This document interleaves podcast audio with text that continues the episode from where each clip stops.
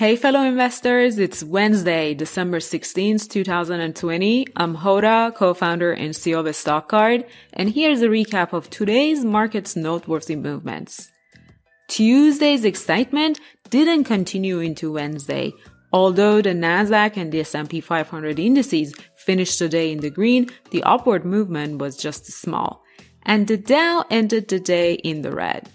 At least one person was relatively optimistic about the market's valuations, and that person was the Fed's chairman, Jerome Powell. He rightfully argued that when the interest rate is low, the liquidity rushes to the stock market, which means the current high valuations aren't as high as many think.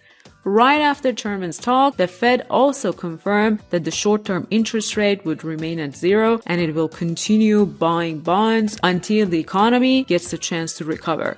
Surprisingly, the two somewhat good news didn't cheer investors. On the winners list, shares of Shopify were up by more than 7% on Wednesday. I own a few shares and I bought them last time the stock got crushed. There wasn't any news in the market today, except that with every quarterly earnings report, more investors and analysts become Shopify believers and decide to jump in. Although earlier in the week, I saw a LinkedIn post by Cathy Wood from ARK Invest about how for the first time during the Black Friday, Cyber Monday weekend, Shopify sales surpassed Amazon's third-party seller business. That's perhaps enough for investors to rush and buy more Shopify shares. Let's see who got crushed today. Shares of iQiyi were down by more than 18%. This company is a streaming platform from China and it makes money by selling subscriptions and running advertisements. The stock fell after the news that it is planning to raise money by selling new shares and taking on more debt. Investors don't like dilution and stocks tend to fall whenever new shares are being issued.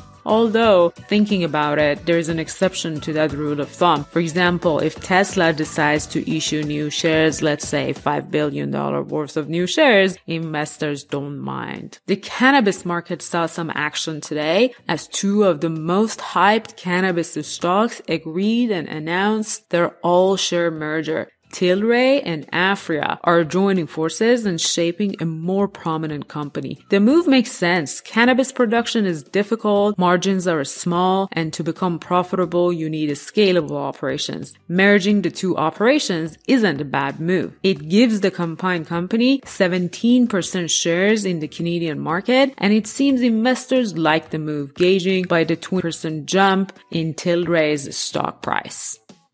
That's it for today. If you like these quick market recap reports directly from my daily stock market research, please like and subscribe and share with your fellow investors. I'll see you tomorrow.